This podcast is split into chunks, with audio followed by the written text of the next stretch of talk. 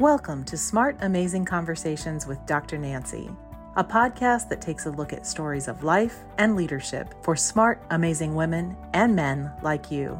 The way I can give support to the world right now is by showing up. Uh, the most important thing is don't think just that you have to bring anything. Bring yourself, show up. If you are in a position of leadership and a position of management, bring women along with you. Supporting women is Dr. Nancy's passion and her purpose, and talking with other women and men who promote women's leadership is one of her favorite things to do.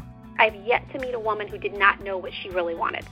She was just either afraid to ask the questions or she was afraid of what the answers meant.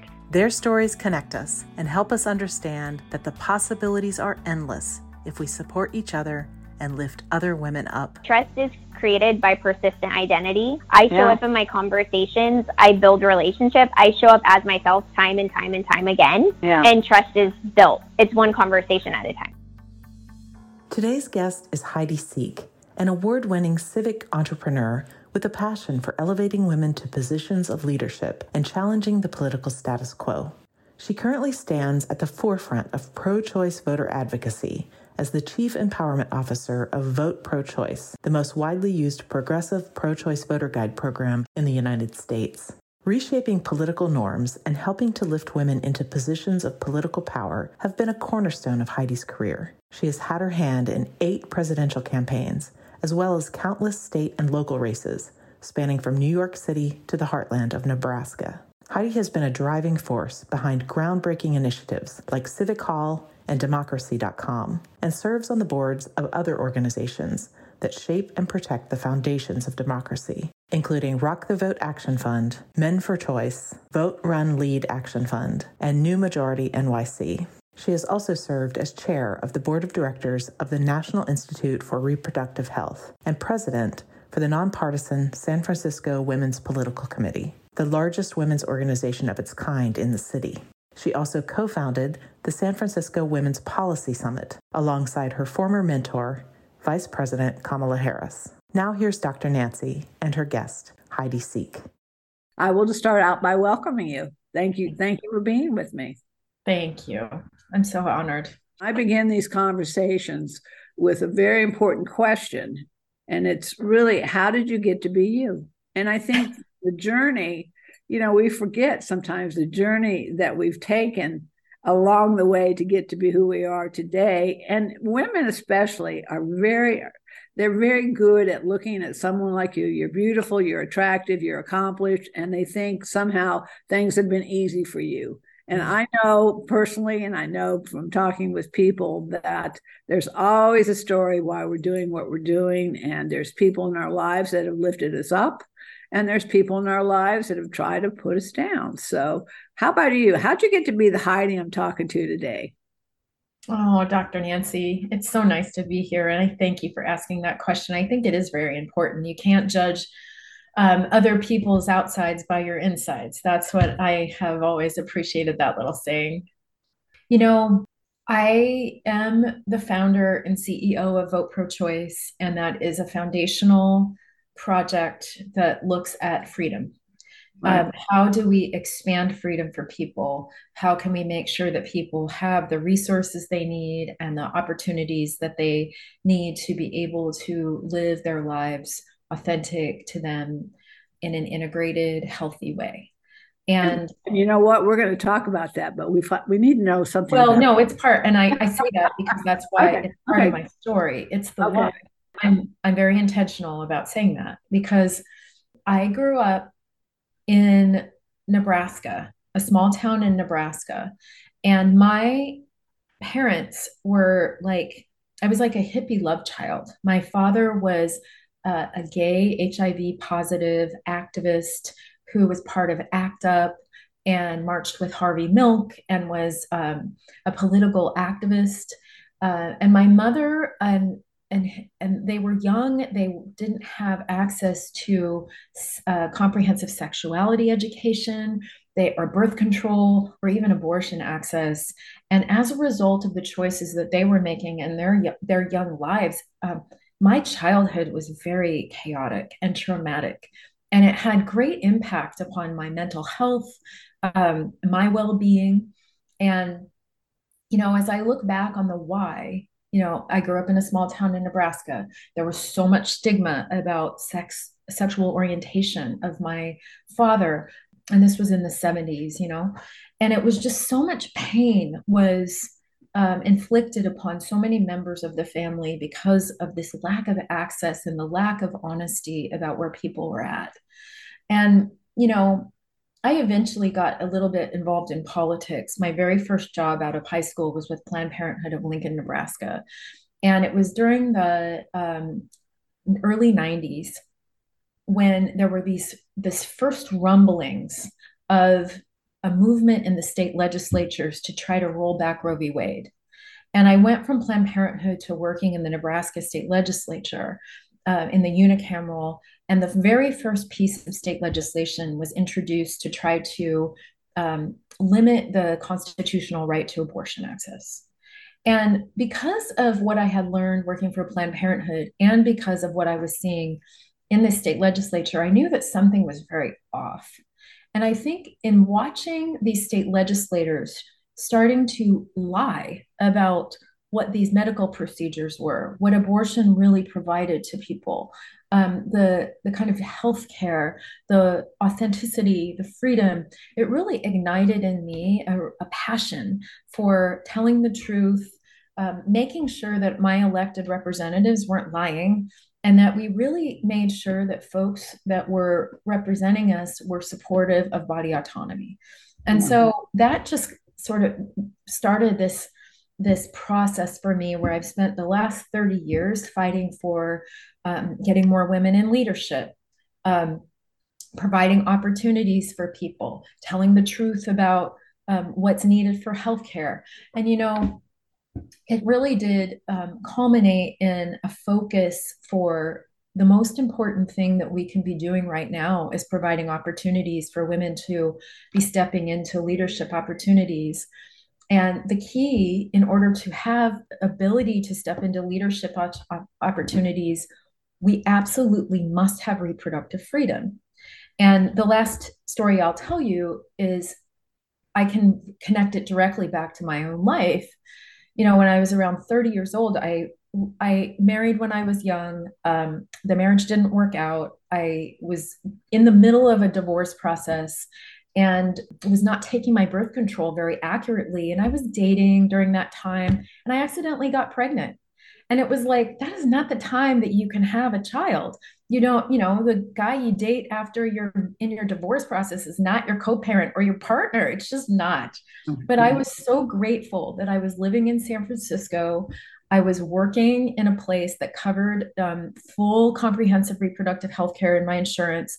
I made a choice to have an abortion not a single moment did I regret it or have any other question. And I felt grateful. I felt grateful, destigmatized, taken care of by my doctor. And then I was able to live a life that was fully embodied. Um, I was able to do really important things in the community, build companies, build projects to help people, and go off and get a graduate degree. It's like I could never have done that if that choice wasn't fully supported. And I really just want every woman, every person that can get pregnant to have that access. So, you know, it's a journey, like you said. Oh, it's a journey, but it's, I mean, I mean, who who would have known, who would have thought to even think about it in the year 2023, where we're at? Roe versus Wade has been overturned by the Supreme Court. Well, I, I remember, well, in college, everybody was a Mrs. That was the only way you could get birth control pills was to be a Mrs. Yeah. I mean, whole dorm, they were all Mrs. That's the only way to get birth control pills. But you know, World War II started something that I don't think men even understood because the men went to war and the women went to work in the factories, went to work and started making money, started having the freedom that they possibly dreamed about. And that's truly when birth control became even more profound and more important was that women finally stepped out of the house and were not looking at they didn't want to be pregnant they wanted to have their careers they wanted to have their opportunities but here we are in 2023 uh, you know, but this was years ago. I remember men used to be out in front of Planned Parenthood picketing, mm-hmm. and I never could quite understand why why were men out there picketing. It wasn't women; it was men. And, and it's almost as if now we're going back to the the era of keep her pregnant, keep her home, keep her at home. Oh yes, and and I, am I'm, I'm terrified. Well, Tiffany and I were having this conversation. Her daughter was there. Her daughter's 20 years old, and she said, "I had more rights when my when I was my daughter's age than she has now at the age 20." And it's just it's absolutely appalling because again, pregnancy and not being able to have pro-choice is really a, a game changer for so many women, and so as far as their careers their their lifestyle, their ability to have income. I mean, the biggest problem still in the United States is not only the pay pay issue, but again, single women parents trying to survive and to to make ends meet with small children and uh, the jobs and and the opportunities. So I don't I don't understand it. What and you're right. We've got to have women at leadership tables. We uh, until the tables are full of women who basically are the ones who become pregnant and who are the ones that should have pro-choice. And when does the government, when does the the, the people stop controlling our bodies? And and to me, it's just uh, we're going backwards. And and I don't want to really think that way because I know there's wonderful organizations like like yours vote pro-choice, and they're important but the average human being really doesn't get it. Yeah, so yeah. I said I said well, a lot. So no, no, and I understand exactly where you're coming from. Um, the the answer to that question, I I'm going to be a I'm going to be quite bold and rather provocative. Uh, I would in my response. I would prefer I prefer that. Which is um, we lost Roe v. Wade in a in a situation where we should never have done so. This should never have happened. And it is not because people were not flagging the emergency. And this is what my analysis is based on the fact that I was sitting in these state houses for decades. So it all did go back to the 80s when Roe v. Wade was passed in 1971. You know, President Nixon supported this. Ronald Reagan was signing legislation in California to expand the access to birth control and abortion as governor of California. But looking at the political landscape, the folks that were trying to get Reagan elected to president realized that there was a small faction of people, voters, GOP, Republican voters, that were kind of disassociated from the Republican Party and they needed to do something to make sure that they were mobilized. And they realized this was like the evangelical Christians, a lot of extreme Catholic voters, they realized that abortion was an excellent issue to connect these voters to the Republican Party. And they needed to do that in a in a state, local level to also be mobilizing folks federally. So that's when it started. the investment in infrastructure to mobilize this anti choice minority, it's only about 18% of the entire electorate that believes that there should be an absolute criminalization of access to abortion. And it is extreme misogyny as well as right, white supremacy. But Republican elected officials cannot get elected without this faction. So, for the last 30 years, there's been a massive investment of infrastructure across the board protest infrastructure, which is why you see a lot of the pro life or the that when we're just using that in quotes because it's not pro life, but that's what they call themselves. These um, organizations, these um, the, the the guys that are out there protesting, you see a consistent presence and it has been that way for decades but it's a small faction of people who have the resources that they need to show up. It's also been the federalist society which was created in that in the 80s to take over the judicial system. There was the um, organizations that focused on state legislatures that started to churn out templated led pieces of legislation in the state legislatures that were meant to attack access to abortion at all levels, as well as start generating um, unconstitutional abortion bans that would eventually roll up to the Supreme Court as these new Supreme Court justices were being nominated. So this has been a multi decade political strategy, fully funded with basic infrastructure. Okay. Yeah. That has been going on. It is not a secret. But unfortunately, what the, the democratic progressive ecosystem did was not pay attention to state legislatures. We particularly saw it in 2010 when Barack Obama was elected in 2008, passed the Affordable Care Act. Then there was a major backlash, and we basically lost all the state legislatures to this infrastructure. And then there became an increased number of state legislative legis- pieces of legislation that were starting to chip away. Unfortunately, we had focused so much of our attention on federal elections and also, the provocative part that I'm going to say is that the entire democratic progressive ecosystem truly abdicated the conversation about abortion to a few organizations that were entirely focused on women. It was Planned Parenthood, NARAL, um, the feminist majority, and they really did just abdicate the conversation to these women's groups that were only mobilizing a certain fraction of women, leaving most of the country disengaged from what was really happening in the political chipping away of abortion rights for decades. So, as we started to see the Supreme Court being taken over by these extreme justices, there was this whole group of people that didn't actually know what was happening. Those of us who had been in the movement for decades were you know, we I should I was the first person in the hearing the Senate Judiciary Committee hearing room the first day of Brett Kavanaugh's nomination hearing, screaming, third person to get arrested, you know, screaming at the top of my lungs, knowing that this was the slippery slope. This was the beginning of the end because the infrastructure that had been in place for so many decades was about to come to fruition. Yeah. So, you know, this we just lost the tactic. Fortunately, like the good news is that still to this day, as it has always been, over 75% of this country, every single person, everybody involved, depending on no no matter their political persuasion, do not want their elected officials making decisions about their reproductive health care. Men, women, trans people, folks do not want their electeds in that room with them when they're making decisions about their families.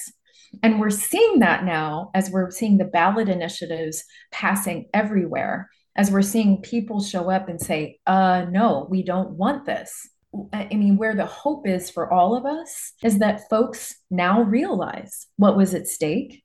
They realize the implications of losing Roe and they're starting to show up for themselves. But, but you know, Heidi, looking back in elections, I mean, I, I think abortion and, and abortion rights has always been on the platform. I mean, I think this has always been, and it's always interesting interesting to me of all the most important the most important things going on in our country, healthcare, education, that this issue is brought up time and time again and ends up being a deal breaker for many, many elected officials. And it to me, this is nothing new. But I, I see what you're exactly. saying as far as everybody was sleeping. I mean, believe me, I mean, when when I said this is going before the Supreme Court, why? What when did the Supreme Court even have anything to do with pro-choice? I think we I think you're right. I think we're all just like, you gotta be kidding me. And, and I thought they they can't possibly do that. They cannot possibly overturn Roe versus Wade. And I really, I really believe that they they wouldn't do it. And yes, course, and lo- and most people did. But as a person that's been in state legislatures and tracking this increased legislation um, and these unconstitutional abortion bans that were really starting to increase around 2010, we could you could see the tactic. It was very disparate, very state and local, and particularly with the demise of media, local media, it was really hard to cover the big picture ecosystem of the problem and uh, hard to explain it. And frankly, I'll tell you, being um, in this movement for so long, the media wasn't covering it. Additionally, um, while reproductive freedom and abortion rights were definitely in like the Democratic Party platform, I can tell you for certain that a lot of organizations, a lot of elected officials would didn't want to talk about it. They didn't want to talk about it. They were kind of like women's choice. And here's the key um, it's not just a women's issue. comp- access to comprehensive sexuality education, birth control, abortion access. This is an all of community issue. I mean, a lot of um, uh, reporters would contact me in the 2020 and 2022 election and be like, particularly the 2022 election, and they would say, well, voters are going to vote on the economy or abortion. What do you think is more important? And I said, they are the exact same thing. Because when you're talking about, I'm worried about how I can pay my bills, I'm worried about access to healthcare. What is the most challenging thing possible? The most expensive thing possible is having children that you cannot afford. Um, at, and paying your bills for your healthcare bills in a situation that might be extreme. We're also talking about now we see in a post-Roe world where women who want their children are not, or people who want their children who want their pregnancies um, they can't get proper health care to make sure that they're safe and healthy and our mater- maternal mortality is increasing. And that's just a terrifying horrible oh, thing. oh, yeah the united states has one of the highest rates of mortality infant mortality and women's death because of pregnancy than any any third world country almost. I mean it's just amazing that but i think this has been the undercurrent forever that you know keep them keep women controlled. Yes. don't let them get to the table of decision makers. Keep them sitting on the sidelines on the side walls getting all the coffee and doing whatever but don't let them at the table of decision makers. Again it's it's so flagrant now that it's disappointing and like I said, we have no choice. We have no choice but to go through another door, which is again finding all the right things that are going on in our history, finding the right things that can join women and connect us so that we're able to come to the table with good decisions and with support. And that includes men who also understand it's not, this is everybody's issue. This is not women's issues. That's not men's issue. This is right issue. You know, and we talk about candidates, we talk about female candidates, and you're more aware that this than anything is that the denigration of potential candidates for positions of leadership and seats at the table. I mean, again, women are, you know, not only is it the money, but it's also the denigration that many yes. go through just because they're they're they're they're big enough or they think they're smart enough to run for an office. So I mean, it really is going to boil down to us really creating groups of support, not only financially, but supports just overall support of these candidates. And uh, you know, I'm I'm not I'm not sure that you know what what they go through is that not only do they not have the money, but then the the the absolute denigration that they go through uh, right. to even ob- obtain an office and then to be in the office. Who's going to support them? We have to come together your organization, my organization, and we support each other, and anything is possible. But uh,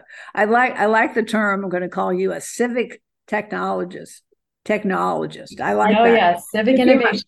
And you know, um, you know, vote pro choice really is a technology project. That's what we built. We were originally built as. Um, when Hillary Clinton was running for president, I wanted to do something to help focus attention to the lower level races, state and local races, because we know folks, only about 30% of the folks will vote all the way down the ballot. Yeah. So, and that's this is where the juice is. So, yeah. to your point, we have had we have amazing organizations out there that have been training and supporting women um, nonprofit organizations who are supporting pro-choice republican women and independent women. It's emily's list and emerge and vote run lead and higher heights and all of these incredible run for something all these incredible organizations that have been around for quite some time that do a lot of training and support um, the attention of that support for those down ballot races, meaning the state and local offices, we just don't have that as much. So we were originally designed, I originally designed us as a, a comprehensive voter guide that just provides information for people comprehensively about here's your ballot, here's who's on it, this is what they think, and through the lens of reproductive justice, which is a comprehensive policy frame that includes abortion access, birth control, but also healthy communities and economic access, that policy frame of reproductive justice, these are the folks that will support that frame. And we have found over the course of the last eight years that voters are yearning for just some basic information about how to make good choices politically. And we just don't have enough of that.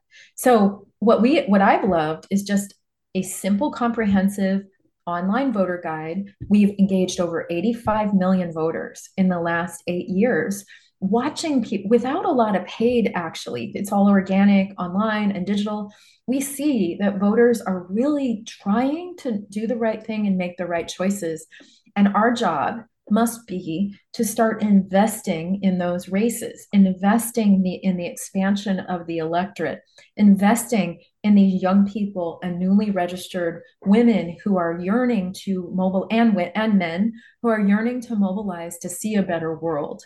And that's what we have definitely failed to do over the years is a lot of our campaigns, particularly our federal campaigns, are really focused on the least number of voters they need to talk to in order to win.